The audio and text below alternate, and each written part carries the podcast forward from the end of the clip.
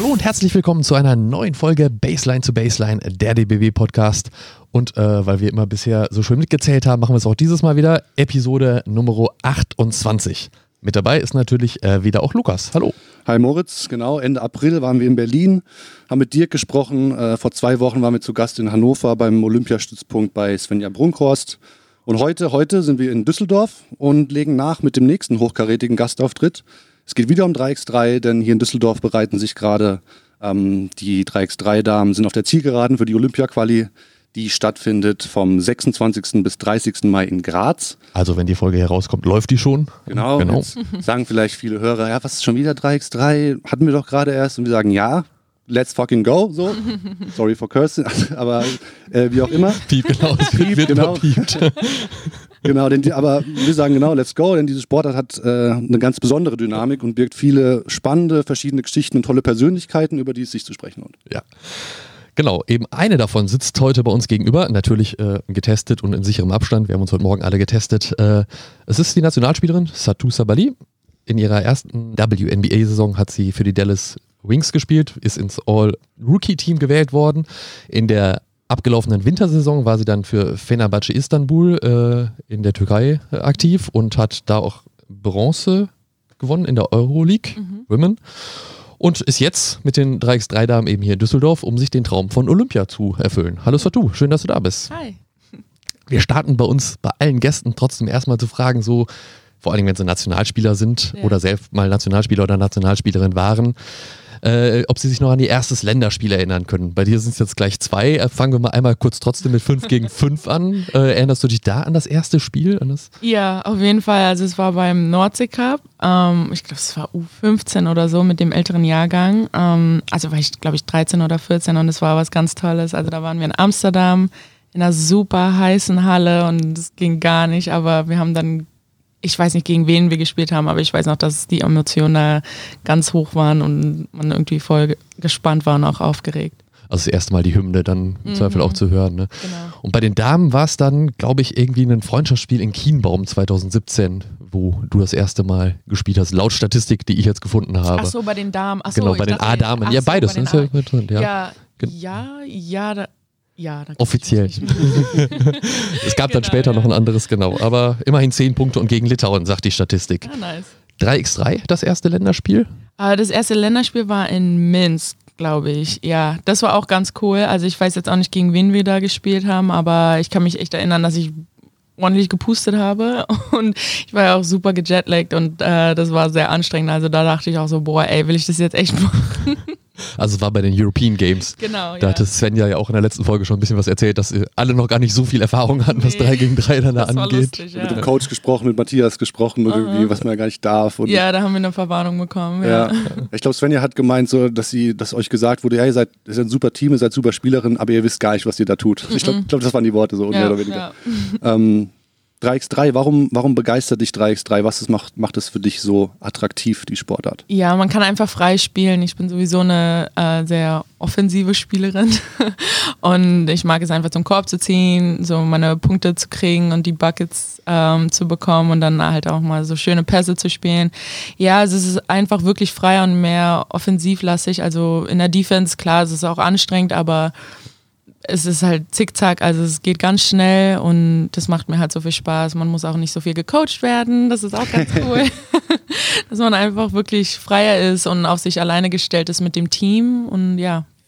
Und hilft dir das denn dann auch im Zweifel dann für 5 gegen 5, also diese Spielweise, hilft dir das auf dem Feld dann auch in der, wenn du da jetzt Skills, die du erlernst yeah. oder dieses freie Spielen? Ja, auf jeden Fall. Also man wird sehr viel aggressiver in der Offense. Also auch das dann auch so 5 gegen 5 raufzubringen, das, das ist dann super. Man, man trainiert die ganze Zeit, was man schneller machen muss, äh, was man besser machen muss und wie man die Leute besser attackiert. Karten ist auch ganz wichtig. Das macht man beim 5 gegen 5 zwar auch, aber das wird beim 3 gegen 3 einfach noch mehr gemacht und das hilft einem dann, ja. Es gibt ja auch nicht so richtig Pausen, ne? Es geht eigentlich immer Schlag ja. auf Schlag, Zickzack, wie du eben sagtest. Mhm. Ähm, in der Olympia-Qualifikation, in, in dem Turnier, was jetzt ansteht, spielt sie unter anderem auch gegen die USA. Mhm. Ähm, da wirst du auf ein paar Spielerinnen treffen, die du mhm. ähm, im letzten Jahr in der WNBA-Saison mhm. äh, schon mal auf dem Parkett getroffen hast. Yeah. Auch eine Mitspielerin von dir, Alicia Gray, ist im Team. Ähm, hilft dir das, dass du so ein bisschen schon ihre Tendenzen vielleicht kennst oder auch andere Spielerinnen. Ich glaube, von den Seattle Storms noch welche, da ist noch jemand dabei. Ja, Katie Lou, die war Genau. letztes Jahr auch mit mir zusammen in Dallas. Ah ja, genau. Okay. Ähm, hilft dir das, dass du sozusagen die Tendenzen der Spielerin schon so ein bisschen kennst? Kannst du das irgendwie? Ja. Ja? Also ich denke, da geht man einfach ein bisschen selbstbewusster ran. Also ich bin jetzt nicht so, oh, Team USA, die sind so krass. Ich sehe die einfach als ganz normale Gegenspielerin. Ähm, die, die sind nicht Gott, also die, Mhm. kann, die sind schlagbar. Ähm, ja, die sind ganz gut. Klar, die sind talentiert. Man würde jetzt auch sagen, oh, Team USA ist sehr viel talentierter als wir sind, aber beim 3 gegen 3 levelt sich das ein bisschen aus. Und die Alicia Gray, ich kenne ihre Tan Tendenzen, ich kenne die Tendenzen von der Katie Lou, von der Kelsey. Stephanie ist halt ein Brett, ne? Also das wird schon schwer sein, sie aufzuhalten, aber das ist auch möglich. Und das habe ich dann auch schon letztes Jahr im Sommer gemacht, was, ähm, was viele Leute immer sagen, oh, das ist unmöglich als Deutsche. Aber ich denke, dass die Mädels da auf jeden Fall alle selbstbewusst auch rangehen sollten. Hast du dann, hast du dann im Flieger hierher vielleicht auch schon ein paar, paar Scouting-Berichte äh, aufgesetzt, paar Reports äh, irgendwie zusammengebracht, die du dem, dem Trainerstab hier rüber geschoben hast? Nee, das jetzt noch nicht, aber ich habe den auf jeden Fall, ich habe jetzt auch geschrieben, Ja. aber ich habe den, wir haben gestern ein bisschen was geguckt und Ja. dann sage ich denen halt schon äh, Tendenzen, dass Lee zum Beispiel lieber nach links geht, viel lieber Lou nicht physisch spielt, also sowas halt. Mhm. Ähm, ja, das hilft dann, glaube ich, schon, wenn jemand so ein bisschen Insiderwissen hat Klar. und das dann auch teilt. Ich meine, ist ja auch kein Geheimnis. Ähm, man hat es gestern oder glaube ich sogar heute bei dir in der Story gesehen, du musstest noch mal ein paar Leuten klarstellen, dass du weiter in Dallas spielst Ja. bei den Wings. äh, das ist ja tatsächlich so ein Punkt, die Saison läuft schon. Ja. Wie schwierig war es jetzt dann für dieses 3 gegen 3 äh, Turnier für die Olympia-Quali freigestellt zu werden? Musste da viel Ja. verhandelt werden? Also es läuft dann alles über die Agentin, die ich habe. Äh, die macht da einen super Job, das alles irgendwie zu vereinbaren. Aber ich habe auch mit meiner neuen Trainerin geredet. Also ich kenne meine Trainerin auch noch gar nicht. Äh, sie, sie ist neu bei uns und ich meine, mein letztes Rookie-Jahr war ja auch irgendwie in der Bubble, das war alles ganz komisch. Aber die versteht das auch. Also wenn man irgendwie immer für die Nationalmannschaft spielt und auch jahrelang gespielt hat, dann versteht man auch, dass es wichtig ist. Dass man jetzt die Finals, da würde es anders aussehen. Also würde ich jetzt Klar. bei den Finals, da hätten die mich nicht gehen lassen. Äh, aber ja, also Preseason und die vertraut auch auf unser Team. Wir sind zwar jung, aber wir sind, wir sind auf jeden Fall talentiert und die haben jetzt auch einen super Job gemacht ähm, in den beiden Spielen, die die hatten. Ist es auch gerade eben das Thema Olympia, was dich jetzt auf jeden Fall hier auch dahin zieht und sagt, deswegen will ich hierbei sein? Mhm. Ja. Ja, auf jeden Fall. Also wenn es jetzt ein normales Turnier wäre, das haben die ja dann auch ähm, in der nächsten Woche, da bin ich ja dann nicht mehr dabei. Die Finals 2021. Genau, ja. Also das ist auch super, aber da dieser Talentpool hier in Deutschland ist halt auch tipptopp. Also da muss man jetzt nicht immer mich dabei haben, damit man irgendwie erfolgreich ist. Das machen die. Äh, da habe ich auch sehr viel Vertrauen in unsere 3 gegen 3 Mannschaft. Wenn ich da nicht dabei bin, das ist gar keine große Sache. Aber ja, klar, wenn, wenn es jetzt so eine große Olympia-Qualifikation ist, da will ich dann auf jeden Fall dabei sein und mein Talent auch zeigen. Also du siehst dich auch weiter mit im 3 gegen 3 Bereich. Auf jeden da Fall. Ja, in mir macht das sehr viel Spaß. Ich finde, wir haben da sehr viel Perspektive und auch die Zukunft ist einfach sehr groß für den Damenbasketball generell. Aber 3, 3, 3 gegen 3 braucht halt einen kleineren Talentpool. Wir benutzen weniger Ressourcen, was denke ich auch wichtiger ist. Ähm, das, das ist sehr vielversprechend und ich freue mich drauf. Lass uns ein bisschen über, über dich vielleicht noch persönlich sprechen. Du bist ja in ähm, New York geboren, ähm, mit drei Jahren, glaube ich, verbessere mich, wenn ich falsch liege, nach Gambia ge gezogen und dann in Berlin wiederum aufgewachsen. Wie hat dich diese, ähm, ja, dieser vielseitige und internationale Background geprägt? Ja. Ja, sehr, sehr, sehr. ich meine, ich würde immer sagen, dass ich echt Multikulti bin. Äh, Ich bin jetzt nicht nur Deutsche. Also wenn Leute mich auch fragen, ja, woher kommst du denn? Sage ich, ja, Deutschland, Gambia, aber bin in Amerika geboren. Dann ist immer so, hä, erzähl mal.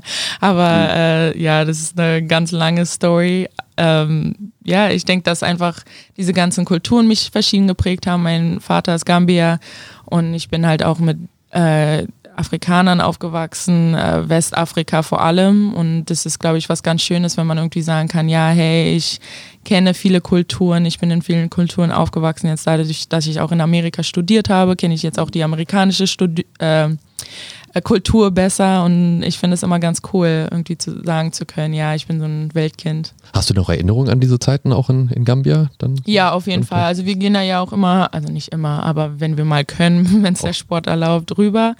Äh, meine kleinen Brüder wären dieses Jahr jetzt rübergegangen, wäre wär halt nicht alles irgendwie, wäre die ganze Welt nicht Mhm. auf dem Kopf. Ja. Aber ich finde es ganz cool. Also es ist auch ganz wichtig, irgendwie mit seiner Heimat verbunden zu sein. Und wenn es dann mehrere sind, dann muss man halt auch mit mehreren verbunden sein, ja. Berlin ist ja auch eine super internationale Stadt, wo Ja. du schon wahrscheinlich viele Multikulti-Communities, Mhm. äh, in denen du unterwegs warst. Dort bist du dann ja auch zum Basketball gekommen. Oder hast, hast du schon mal vorher mit Kontakt, äh, Kontakt zu Basketball gehabt? Nee. Also nicht, dass ich Ja. wüsste, vielleicht in Gambia haben wir mal gezockt Ja. oder so, aber so richtig spielen in Berlin, ja. Wie, wie ist es dazu gekommen? Wie, wie bist du zum Basketball gekommen? Durch Zufall, also meine erste Trainerin Gerhild Wendland, Gary, die hat mich sozusagen beim Spielplatz gesehen, dass ich so groß war, ist sie, äh, bin ich irgendwie aufgefallen und da hat sie meine Mom angesprochen, hat mich zum Girls Basketball Day eingeladen und das war dann echt so der Beginn von meiner Karriere. Kickoff. Ja, Ja. Wie alt warst du da? da war ich neun. Okay, neun Jahre. Das ist Ja. dann, also vorher noch ein bisschen mal vielleicht einen Ball in der Hand gehabt, aber Ja, Noch dann nicht so viel. Es war auch eine Veranstaltung vom Deutschen Basketballbund an dieser Girls Genau. Day sozusagen. Mhm. Also in der hat, Max-Schmeling-Halle. hat da schon so ein bisschen mit angefangen. Ja. Wann hast du dann zum ersten Mal gemerkt, da kann ich auch mit durchstarten mit Basketball? Das ist, das kann ein großer Teil meines Lebens werden. Das ist wie ich Ja. Karriere. Ja, das war so mit 14, 15. Also ich glaube, wenn man so jung ist, hat man eher so Träume und ist halt so, okay, da war ich das erste Mal, habe ich die Damen-Nationalmannschaft gesehen, wusste ich von der WNBA ein bisschen und habe mir so Videos angeguckt. Es war immer schwer, Spiele anzuschauen, weil die halt so spät nachts waren und der League Pass war da auch noch nicht so ganz. Also es war ein bisschen schwerer, aber jetzt, also ja, so mit 13, 14 habe ich mir dann so gedacht, okay, ich möchte jetzt auch mal in der ersten, zweiten Bund- Bundesliga spielen, dann war der nächste Schritt so, okay, erste Bundesliga, dann College. Also es war mir dann schon bewusst, dass ich auch aus Berlin rausgehen werde und auch irgendwann dann in Europa und Amerika spielen werde. Es ist ja schon auch so ein Schritt, ich meine, ins College zu gehen, macht auch nicht jeder, machen viele, aber es Mhm. ist natürlich was, äh, da hat dir wahrscheinlich auch geholfen, dass du diesen, auch diesen amerikanischen Background schon gehabt hast, dass man nicht so viel Sorge hatte. Ich, ist Mhm. ein völlig neues Land und es ist immer eine ganz neue Situation. Das hat da wahrscheinlich ja dann auch geholfen. ne? Ja. ist, ja. also ich bin sowieso ein sehr offener Mensch. Ja. Deswegen ist es so, ich hätte jetzt auch nach Italien gehen können, äh, wäre das, wär das super gewesen. Aber ja, schon nochmal irgendwie kennst, das Land kennenzulernen, wo man geboren ist und da mal zu leben, da wo Basketball halt riesig ist, das Mhm. ist halt auch nochmal ganz cool, wenn man irgendwie in einem Land spielt, wo Basketball alles ist. Oh, und dann nochmal eben kurz die Brücke. Wir gehen auch weiter nochmal auf 3 gegen 3 gleich später ein. Aber wie ist das in den USA mit 3 gegen 3 eigentlich die Rezeption? Ist das da schon auch so groß? Ja, auf jeden Fall. Die haben ja auch so ein, ich glaube, die haben das größte internationale Streetball-Turnier in Gonzaga, also das Spokane, Washington, äh, wo dann die ganze Stadt einfach abgeriegelt wird und wirklich nur 3 gegen 3 sch- gespielt wird, was ganz geil ist. Und also da ist es auf jeden Fall, Basketball ist halt so eine große Sportkultur da, dass 3 gegen 3 auf jeden Fall schon da war, aber 3 gegen 3 wurde ja jetzt erst so wirklich so professionalisiert, so seit Genau. drei Jahren, vier Jahren oder so, vielleicht sogar ein bisschen länger. Ja, angefangen hat es vor 10, 12 Jahren. Es, ist, Ja, es wächst weiter. Ne? Genau. Dann, ja. ja. ja, okay. Und diese Adelung mit der- gar nichts genau, gehört so ja, am Anfang und ja, jetzt war es so, hey, krass, 3 gegen 3, ja komm, wir machen da mit und jetzt ist auch noch olympisch, was Ja. ja, auch ein Riesenschritt ist, so ist Genau. ja wie so Skateboarden oder so. Ja. Ja, ja. Kommen wir nochmal aufs College zurück. Da haben wir jetzt den, den Sprung nochmal noch mal weggemacht. Ähm, du standest mit den Oregon, Oregon Ducks. In Oregon warst du, warst du am College. Zweimal im Elite Eight, einmal im Final Four. Ist das, habe ich das richtig im Kopf? Ja. Ja, genau. Ähm, damals noch in der Zeit, wo Fans in die Hallen gelassen wurden. Jetzt geht es ja langsam wieder los, wenn man, man sich Playoffs anschaut oder so. Da sind jetzt schon teilweise Zehntausende schon wieder in der Halle, ganz, ganz ungewohnte Bilder. Ähm, die Fankultur im College ist ja aber ähm, traditionell was ganz Besonderes. Wie war das für dich aus der Perspektive der Spielerin, auch, auch einer erfolgreichen Spielerin, die dann vielleicht so ein bisschen auch ja, im Mittelpunkt der Mannschaft steht oder im Mittelpunkt des, des Campus lebt? Wie war das am Campus für dich? Ja, das war ganz cool. Also das ist halt wie so eine Community, die dann entsteht. Dann erkennen einen Leute und sagen so, hey, good luck for the game. Und ich so, ah, thanks. Da kommt, ich weiß nicht, da kommen immer gute Erinnerungen hoch, wenn ich so an Oregon Campus denke. Und das ist schon ganz cool. Die Lehrer sind dann auch immer so, ja, hey, how is the game? Und dann erzählt man ein bisschen. Also das ist alles irgendwie integrierter, man supportet sich. Und das finde ich dann auch immer ganz cool. Und da wurde auch nicht so ein Riesenunterschied von, von Frauen und Männern gemacht, also als wir dann gut waren. äh, da wird das einfach anerkannt. Also wenn du gut bist und wenn du äh, spielen kannst, dann erkennen die das dann auch an. Und ich finde, das ist manchmal in Europa schon noch ein Problem ist, wenn man auch eine sehr erfolgreiche Basketballspielerin ist, dass es nie irgendwie genug ist. So. Mhm. Ist jetzt auch nicht perfekt in Amerika, aber es ist schon nochmal so, dass man, ich meine, wir hatten mehr Fans als die Männer, als wir mehr gewonnen haben. So, mhm. Das ist schon, ist schon aussagekräftig. Wer gewinnt hat recht, ne? Genau, ja, wer gewinnt ja. hat recht, ja. ja. Ähm, dann der Schritt in die, in die WNBA. Du warst die, also auch, wenn man jetzt auch den Herrenbasketball anschaut, äh, die Spielerin, die am höchsten gedraftet wurde an zwei. Mhm. Ähm, Deutsche, die höchste deutsche Die höchste deutsche, natürlich, logischerweise. Yeah. Ja. Das äh, ist natürlich klar. Ähm, das war für dich schon so ein Traum, der in Erfüllung ging, oder? Wie war diese yeah. Nacht für dich? Ist jetzt schon ein bisschen her, hast du schon yeah. viel drüber gesprochen, aber nimm uns noch mal kurz mit zurück. Ja, also das war schon sehr, sehr eventvoll. Der ja. Tag war echt crazy. Ich kann mich irgendwie auch kaum dran erinnern, das ja. sage ich immer in meinen Interviews, weil da war einfach so viel, was da irgendwie zusammenkam und äh, ich hatte jemanden besser von den Keely, die war dann da auch, ähm, also mein Roommate in Oregon, die war wie so meine Assistentin für die ganze Woche, hat dann alles gescheduled, weil mhm. meine richtige Assistentin, die konnte halt nicht da sein und meine Agentin war dann auch nicht da. Und ja, die hat das super gemacht, hat alles geregelt von morgens bis abends war, hatte ich so einen richtig so aufgeschriebenen Schedule und das war echt richtig cool. Aber ich weiß nur noch, dass sobald mein Name aufgerufen worden war, mhm. war es so, oh, geil. Und dann saß ich auch erstmal auf dem Rasen, konnte ausatmen nach diesen 10.000 Interviews und da die Sonne schien und ich mhm. war draußen und es war echt voll schön, habe Tacos gegessen und ich habe echt äh, zum ersten Mal nice. gechillt. So. Und vielleicht dann da auch ein Stück weit realisiert, ist es jetzt was mit der WNBA geworden. Ja. Wann hast du das erstmal so gedacht, ist vielleicht schon vorher in der College-Zeit, mhm. ey, das könnte was werden? Ich habe da wahrscheinlich die Chance, gedraftet ja. zu werden und auch in die Liga, in die beste Liga mhm. der Welt ja, so meine Coaches haben mir das immer erzählt, aber ich dachte so, oh ja, äh, das ist halt immer noch, ja, ich hoffe, ich hoffe, aber dann nach meinem ersten Jahr, nach meinem Freshman Year, wo ich dann auch so Pac-12 Freshman geworden bin, war das so, okay, krass, ja, ich muss jetzt all in gehen und äh, mich fokussieren, dann bin ich jetzt halt nur noch zwei Wochen in Berlin anstatt, anstatt von drei Monaten, so, das ist halt auch nochmal ein Unterschied, aber ja, das war dann so nach meinem Freshman Year, wo ich so dachte, okay, in zwei Jahren oder in drei Jahren bin ich dann auf jeden Fall in der League. Und wie zufrieden warst du da mit deiner ersten Saison? Ja, also war okay. also die Stats sagen schon, dass ich zufrieden sein sollte, aber ich bin jetzt, ich bin sehr anspruchsvoll. Ich war ja auch verletzt, deswegen ja. war es jetzt nicht so. Ich wollte ja eigentlich auch Rookie of the Year werden. Wurde es dann knapp, aber auch nicht. Aber die Verletzungen waren halt einfach eine Sache, die mich ein bisschen zurückgehalten haben. Und es hat mir aber einfach gezeigt, also ich lerne davon, ich muss einfach besser noch auf meinen Körper aufpassen, ich muss Sachen machen, die ich, an die ich vorher nicht gedacht habe. Und ja, also ich nehme da ganz viel mit von der letzten Saison ich glaube, dass dieses Jahr dann echt sehr viel einfacher wird. Also es war auch echt hart in der Bubble. Das war keine normale Rookie-Season, ja. ja. Kommt, äh, wie einfach oder schwierig ist das eigentlich? Du hast ja jetzt dann drei verschiedene Projekte sozusagen im Kopf. Einerseits mhm. die, äh, die, äh, die WNBA, dann mhm. die Euroleague mit, oder egal, die Wintersaison, wo auch immer sie man sie dann die nächste spielt oder übernächsten. Mhm. Also gerade eben fünf für die Frauen ist das ja so ein Thema, plus dann eine Nationalmannschaft, 3 gegen 3, 5 mhm. gegen 5. Also dass ich da auch, es ist ja nochmal anders als bei Männern. Du musst dich auf drei verschiedene Projekte und immer ja. wieder ein bisschen umstellen. Ne? Ist das, ja. wie, wie, wie, machst du das? Ja, man sagt ja immer, Frauen sind Multitasking Queens, ne? das machen wir so. Nein, äh, Frauenpower, aber nee, das ist schon, ist schon schwer, aber ich bin so ein Mensch, der sich einfach schnell umschaltet. Also man muss sich auch schnell umschalten können. Aber jetzt bin ich beim 3 gegen 3, jetzt fokussiere ich mich nicht auf Dallas. Also ich bin jetzt nicht so, dass ich mir die Plays von Dallas angucke.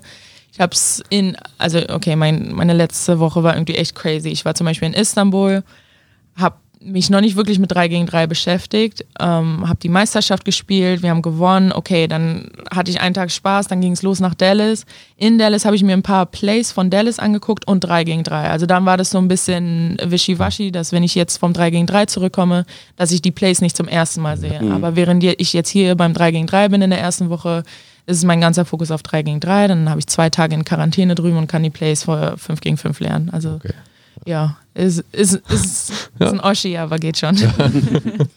Die WNBA gilt ja auch als, als Vorreiter in Sachen äh, gesellschaftliche Themen, Social Justice mhm. und solche ähm, ja, relevanten Themen, ähm, wo sich die NBA und auch die NFL und auch andere große Ligen, denke ich, noch eine große Scheibe äh, mhm. ab, davon abschneiden können. Ähm, Du hast auch in deiner ersten Saison oder warst beziehungsweise bist äh, Teil ähm, des Social Justice Councils. Ich glaube, mhm. so ist der, der Ausdruck.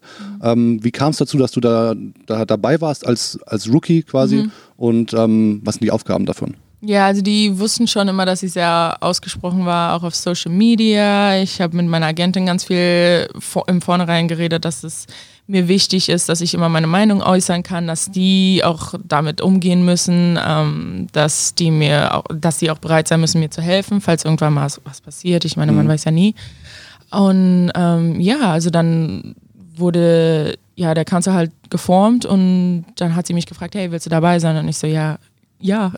Mhm. Und das fand ich echt ganz cool. Also wir reden, also wir haben immer Meetings, das war in der Bubble zum Beispiel ganz viel online, weil wir ja, wir hatten halt so viele Spiele, da konnte man sich nicht immer in Person treffen. Mhm. Jetzt ist es auch alles online, wenn wir overseas sind. Und wir reden dann über Sachen wie Nationalhymne, wir reden dann über Sachen wie, was auf dem Court steht, wann wir rauslaufen, stehen wir draußen überhaupt mit der Nationalhymne. Das ist alles, es wird Leuten, also wir sind dann sozusagen die Sprachrohre für unsere Teams, was passiert in der Liga, was, ähm, was müssen wir unseren Teams weitergeben, was ist wichtig? Was kann man noch machen, ähm, dass man einfach mit den GMs, also mit den Leuten, die die, den, die, die Teams äh, own, ähm, ja, dass man mit denen sozusagen redet und sagt, was wichtig ist. Also ich meine, wir sind eine primarily dominant schwarze Frauen, mhm. also 90 Prozent sind schwarze Frauen in unserer Liga und dann ist es schon wichtig, dass da auch zugehört wird. Ne? Also ja.